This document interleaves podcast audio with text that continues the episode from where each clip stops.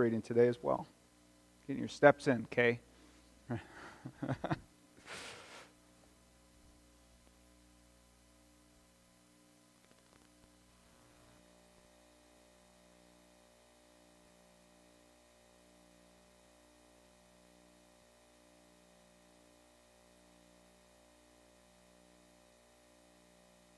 The fire causes water to boil, to make your, your name known to your adversaries, so that the nations might tremble at your presence.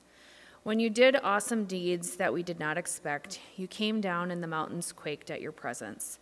From ages past, no one has heard, no ears have perceived, no eyes have seen any God besides you, who works for those who wait for him. You meet those who gladly do right, those who remember you in your ways. But you were angry, and we, we sinned. Because you hid yourself, we transgressed. We have all become like one who is unclean, and all our righteous deeds are like filthy cloth.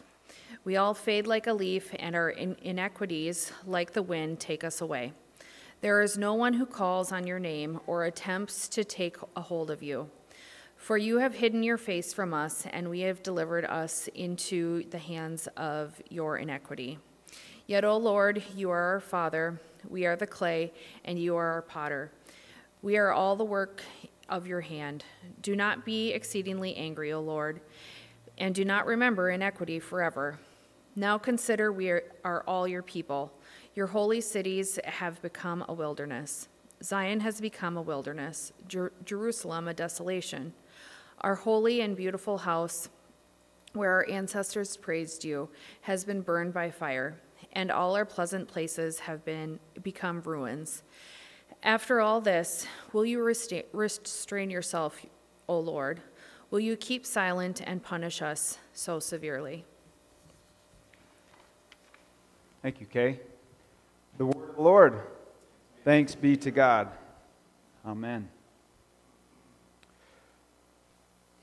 Well, as we've mentioned already a couple times, this is the first season, or this is the first Sunday rather, in the season of Advent. Advent is a time of waiting.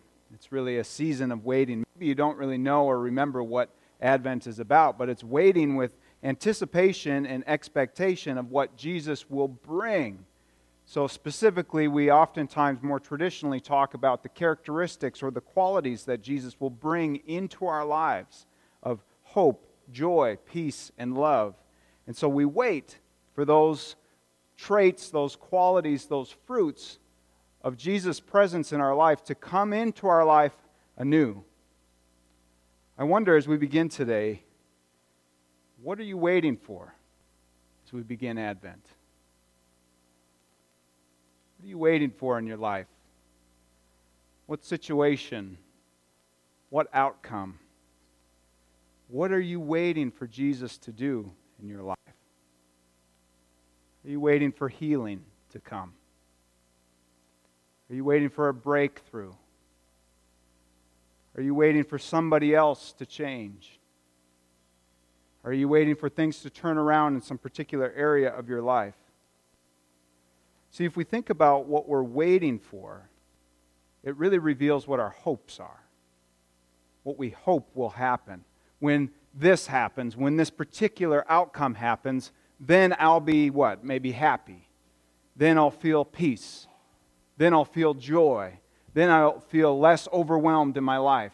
When this specific thing, I, am hoping that you can think of something. When this specific thing or this specific person or this specific scenario changes, then things will be better. Oftentimes it's when the kids go to bed. or when we find that new employee that we just need so badly, or when we get more people in church, or when my loved one turns their health around. We can reveal the things that we're really hoping for if we think about what are we waiting for? And what are we what are we hoping will happen?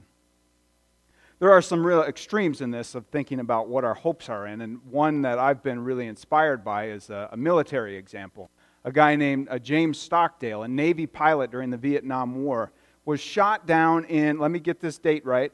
I know some people listen closely. 1965. He was shot down over North Vietnam and was taken prisoner. and was a POW for eight years. Can you imagine that? Eight years of torture and isolation, of malnutrition, of all kinds of just uh, psychological abuse. I can't imagine that. What was fascinating to me what inspires me about James Stockdale is that he, he recognized, probably after a given amount of time, that what, the people that weren't going to make it were the ones who had hope in a particular outcome. For example, they had hoped that they would be freed maybe uh, in a couple days, that their government would intervene somehow in some way because they believed that our government had the power to do that, and that maybe by next week they would be freed. And then that wouldn't happen, and then they'd say, well, maybe next month things will all be freed and get home and everything will be okay. I, I hope that that will happen. And then it wouldn't happen. And then they'd say, well, maybe by Christmas we'll be freed. And their hopes again unfulfilled and dashed. Maybe, by, maybe in a year we'll be freed. And time after time it didn't happen. And those are the ones who didn't make it. Those who had hoped for something specific in that just dire circumstance didn't make it. But what's amazing about James Stockdale is that he always believed that he would be freed. He never gave up hope. He had what was called a relentless optimism that his government, who had the power, would somehow, some way, find a way to uh, assure his freedom. But then he changed his focus. He decided instead of trying to pretend that it wasn't as awful as it was, or perhaps that he could spend 10 years in captivity, he decided to face the brutal facts of his situation and to name them. And then he decided within his heart that he would turn this event into the defining moment of his life. That he would say, This situation that I'm in right now is going to define the rest of my life in a positive way. In his own words, he said, I never doubted that I would get out, but also that I would prevail in the end and turn the event into the defining moment of my life. See, friends, he placed hope not in a specific outcome, but rather in his own perseverance and the power of his government. And after eight years, they did sit down and negotiate for his release and many other POWs at the time. So his hope was not unfounded, but it was maybe a little different than those who had placed the hope in, in some particular outcome that would come at a, a time that was more suitable to them, of course, because they're. Uh, bearing something that I, I just can't even wrap my head around what that must have been like. Friends, one of the most important and fundamental truths of Christianity is that we are captive to sin. That makes sense? We're captive to sin and we are powerless in our to, we are powerless on our own to be freed from it. So we are similar to James Stockdale being held prisoner and we are powerless to free ourselves, just like he was powerless to free himself. In a very similar way, except what I'm talking about is a spiritual reality that we're born into. And it doesn't mean that you're a bad person, it doesn't mean that you've done anything wrong. It just means that this is the reality of our life that we are sinful by nature as humans, and we're captive to those sinful desires. We are held by its power.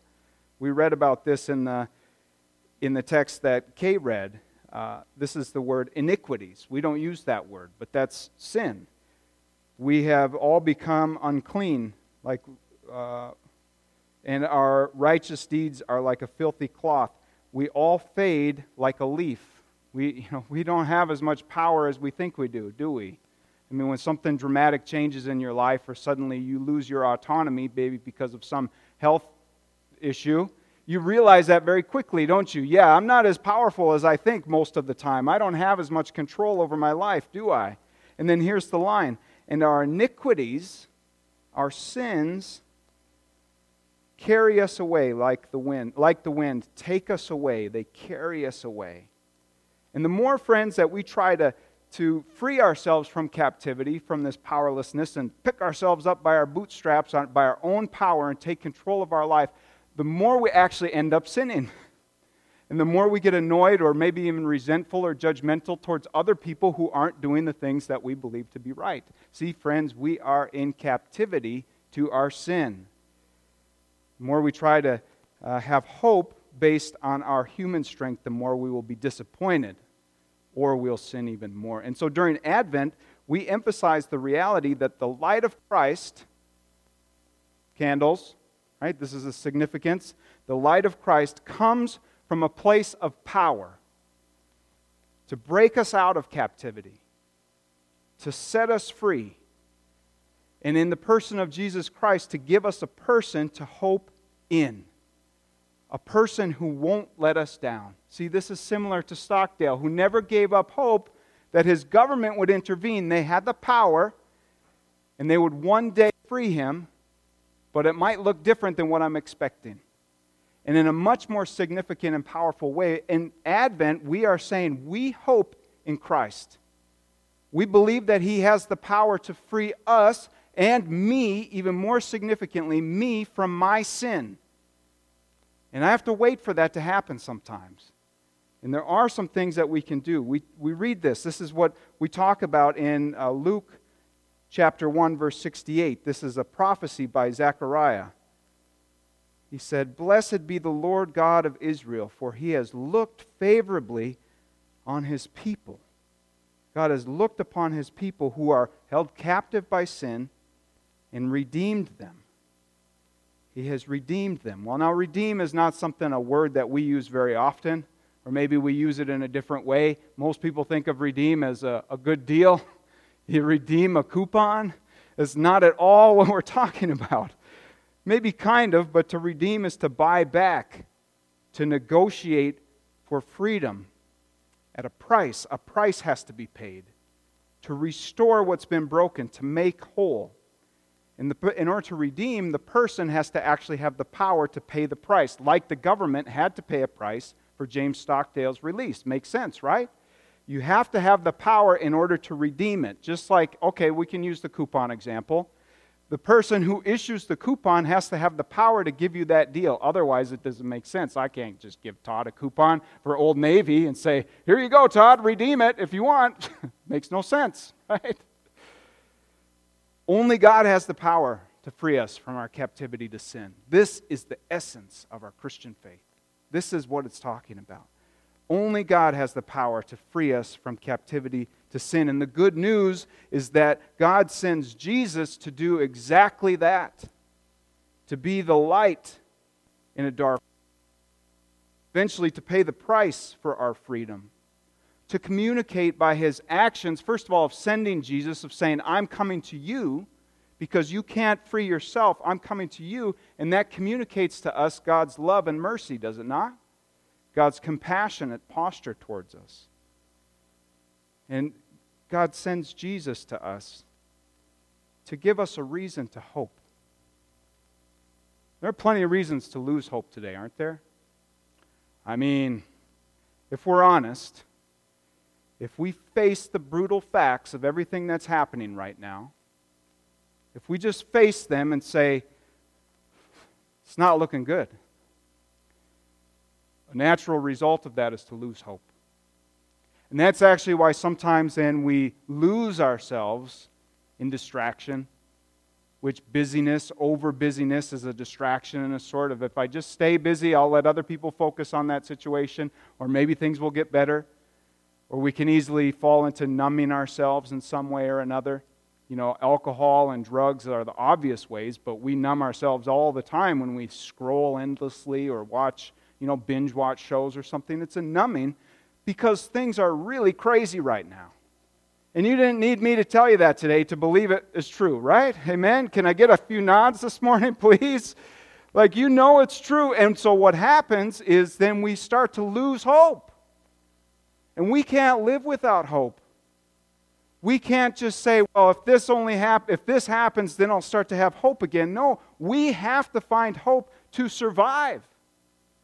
That's why this this example with James Stockdale is so powerful because the ones who didn't have hope didn't make it. We have to have hope. There are plenty of reasons to not have hope, all of these specific outcomes. And that's similar to the Old Testament text that we read today. Sometimes it's hard to understand. Gosh, how does that relate to today? It's pretty bleak. You know, I read it on Wednesday night, and afterwards I said, you know, the word of the Lord, thanks be to God hard to say thanks be to God when you read an Old Testament prophecy. Just saying, it's, it's pretty intense. but, the, but the context of this prophecy is post, uh, post destruction of Jerusalem and post exile to Babylon. And so the people, God's people, the Israelites, come back to Jerusalem and they're looking around and saying, okay, we're free now. God has done that for us. Uh, but now what's going to happen? Everything is destroyed. Where do we start? How do we start over? Where do, you know, how do we build? And so there's kind of a brutal honesty here to face the facts after captivity and say, you know, this is really bad right now. And even some Israelites, from everything that they had been through and their ancestors had been through, they say, Gosh, can we really trust God? I mean, look at everything that's happened. And they lost their faith and hardened their hearts, which means you just close yourself off from, from God of what God might be doing in your life and say, you know, I, I'm just going to go at it on my own because I hoped in God before, and look at how that turned out, which I don't doubt any, uh, you know, I don't blame any of the Israelites for believing that. And yet, here's what we read in, in part of this text. Yet, O Lord, you are our Father.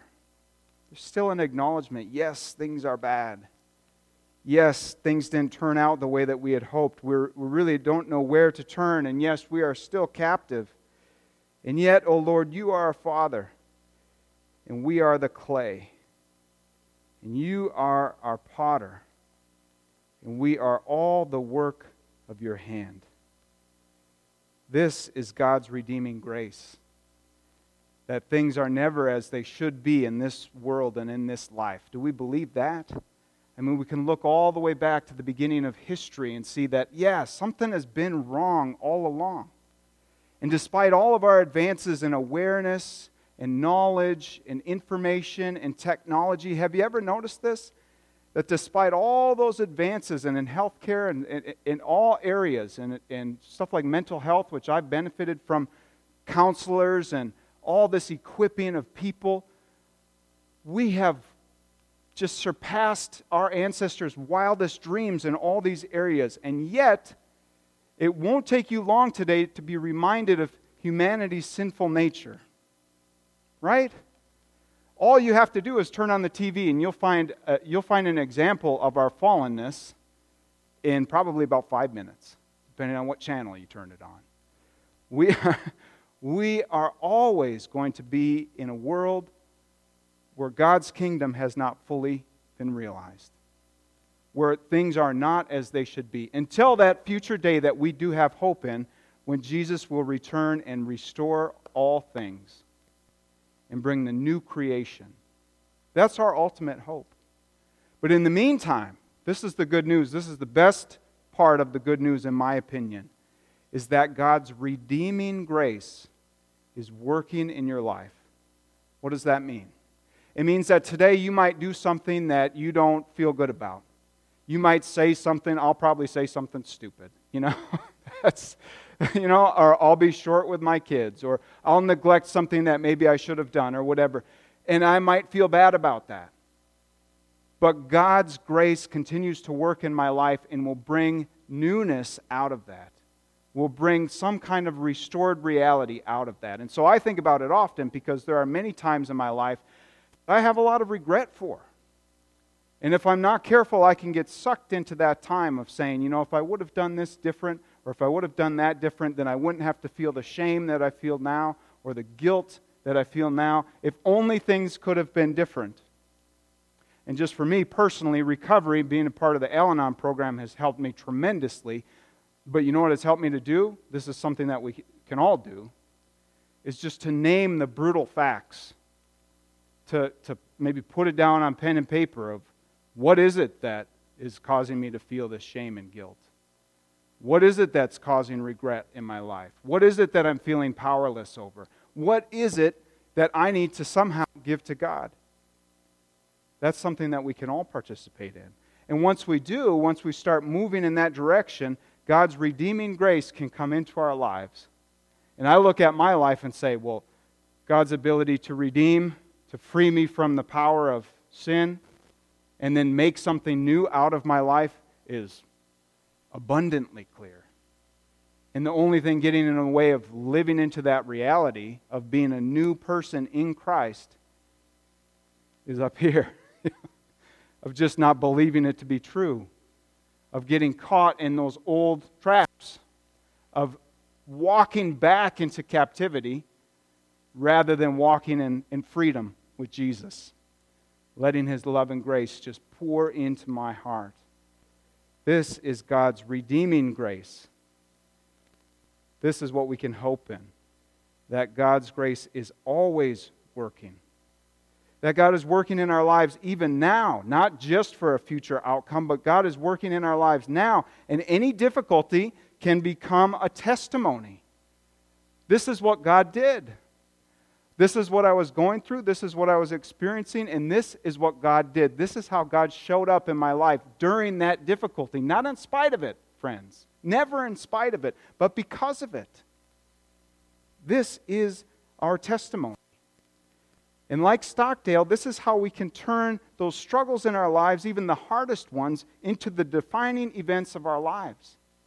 Because what is more important in life than being able to say, This is what Jesus did in my life, and I know it to be true? Could there be anything more important than that? I would rather talk about what Jesus did in my life than what cool new van I got. Had to be here last week, if you don't know. you know, I would much rather talk about how God's grace worked in my life and give hope to somebody else than to talk about anything else, any of my successes, any of my joys, any of those things, because my willingness to share, and this is the same for you, no matter how old you are, our willingness to share what Christ did for us can be the steps that can set someone else free. And if we don't share, and if we don't tap into God's redeeming grace in our life, then others will stay in captivity. It's not just about us getting out and saying, Woohoo, look at me, I'm free. You know? No, it's about going back in and saying, I'm going to try and free others who are in captivity now. In 12 step programs, that's step 12. That's sharing now what you've gone through for the sake of others. A lot of people in 12 step groups say, I'm done with that. I just want to get on with my life. It's like you're missing it. That's the point, is that then you offer freedom to someone else. And it's the exact same in our Christian faith. Christ sets us free so that then we can lead others into freedom. And to not do that last part is to just say, Woohoo, I'm free. Sorry, you could try and figure it out if you want. Here's the Bible. You know, we have to lead people out of captivity as we find freedom for ourselves. So then we place our hope not in any particular outcome, but in God's grace working within us and the future victory of Christ coming and making all things new and saving us in the most powerful and unimaginable way. This is a type of optimism, a type of relentless optimism that isn't passive. It's not just sitting and waiting for someone else to do something, which is so tempting today. Isolation is becoming a huge problem. And within churches, people are just letting their grips off the wheel because they're just like, well, I don't know what to do, so we'll, we'll let other people. I'm not talking about our church specifically, but just everyone is just kind of letting their hands off the wheel and saying, well, hopefully things will work out. No, it's not a passive optimism, it's an active optimism of facing the truth and deciding how we're going to respond. That's what James Stockdale did. He decided that the battleground was up here. Actually, there's a sign. Now, use this as reinforcement for this truth today. There's a, there's a billboard for the Marines as you come into Lake Crystal. It says the, the battle, the victory is won in your, in your mind. Something like that. I don't know. Don't quote me on that. And that, that's this equation here as well. This guy's very similar to James Stockdale, was um, Viktor Frankl, who was instead in a uh, concentration camp uh, held in captivity by the Nazis. And he also noticed a similar tendency that the ones who had hoped to be freed for a particular outcome uh, wouldn't make it. And he decided, just like James Stockdale, it's amazing, he decided that that would become the defining time in his life and he would help a lot of people. He would lead others out of captivity, right? And he survived. They were freed. And he did. He became a world renowned psychologist. And he came up with this simple uh, formula E plus R equals G. You know, my daughter's in first grade and she's like, that's, that's weird. That, that doesn't make any sense. like, it's a little above your head, sweetie. Event plus response equals growth. So, the aim of our faith is to grow in Christ likeness, to recognize and live into God's grace working within our lives in any circumstance. So, literally, any event, any event can be turned into an opportunity to grow in Christ likeness if we respond with, simply stated, faith. But an active faith, not a passive faith an active faith of facing the brutal facts of saying, This is nasty. This is really hard. This feels hopeless. So, what do I need to do to cultivate hope? And there's, so, there's all sorts of things that we can do in here to respond with faith. And every time that we do, we will grow. We'll have a deeper sense of faith. If it's anything particularly happening with us, we will, we will walk with more freedom in our lives as we lean on God's grace and power. And so here's some things that we can do to this is what I would say is to cultivate hope. We wait for hope, yes, but we cultivate it, we generate hope in our lives right now by some of these doing some of these things. One, remembering who God is. And how do we do that? Coming to worship, for sure. This worship experience is probably the most important thing that you can commit to as Christians. Come to worship, hear the word proclaimed, not just what I say about the word. You see? Like just me talking is not a worship experience. I wish it was, but it's not. Also, uh, remembering his promises, remembering what he's done in your life. So that's an active experience of reading the Bible or remembering. I journal to remember what God has done. Maybe you have different ways of doing that. But I look back at my old journals and say, wow, a year ago? Are you kidding me? That's where I was at a year ago, five years ago, 12 years ago? Are you kidding me? Remember what God has done. Number two, learn to recognize God's presence and action in your life. I call this with the, confirm, with the confirmands a tuning in. Most people here today remember the radios where you actually had to turn the dial and there's that little thing that moves. I don't, it's probably like magnetic, you know? And if you were really precise with it, sometimes you could get a station that you had no business getting. That, that's, what, that's what we're doing. We're trying to tune in to the Holy Spirit. And it takes that kind of precision in our lives. That's why I talk about taking ownership of your thought life and of your schedule and your calendar and all that. Take ownership of it. Don't let an algorithm do it for you. Okay? Tune in to God's presence in action in your life. And so there are some practices that help. Prayer, of course, helps tremendously. Sometimes when I sit in centering prayer, I just say, Lord, I'd like to sit here forever because it just I, I can feel God's goodness and grace. Uh, journaling is one that I think is essential, honestly. If you want to just really slow your brain down and start to recognize what God is doing in your life, journaling is essential. And here's some things that you can journal about. Start with gratitude, right? Just start with focusing in on what's good. What am I grateful for? And if you, if you really think it out, you could probably have 10 things here. But try and do all these in about 10 minutes, otherwise, you won't commit to it. Amen? what am I grateful for? What do I need to accept and let go of? We put so much time and energy into trying to change things that we absolutely cannot change the past, the future, other people, right? We've talked about that before. Write it out. Sometimes after I just write it out, it, I feel so much better. Commit. What are the things I can do today? I would say, most importantly, to cultivate hope. What do I need to do? The other day I said, I've got a lot on my plate right now, but what I need to do is sit with God in silent prayer for 20 minutes. I need to read more scripture and I need to journal this practice. And that's what I did. It felt terribly unproductive to make that choice, but I left that time with peace and hope. Commit to whatever it is that you can do, that you must do today.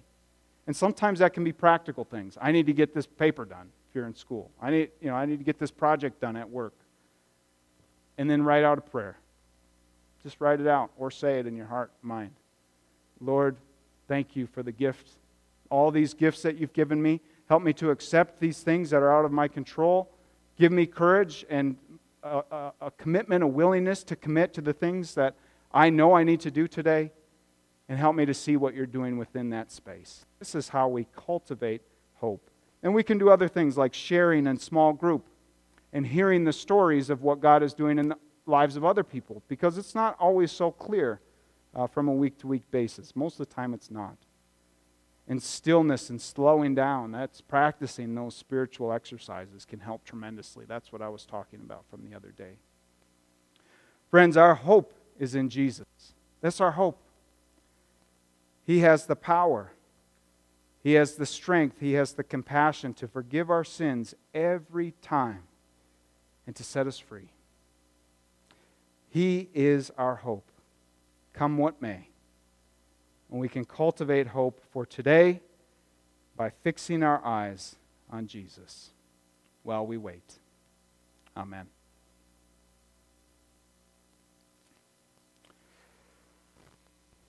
Just get really excited and end up going a lot longer than I was going to. I just get excited, you guys. let's, let's, let's take this time to pray.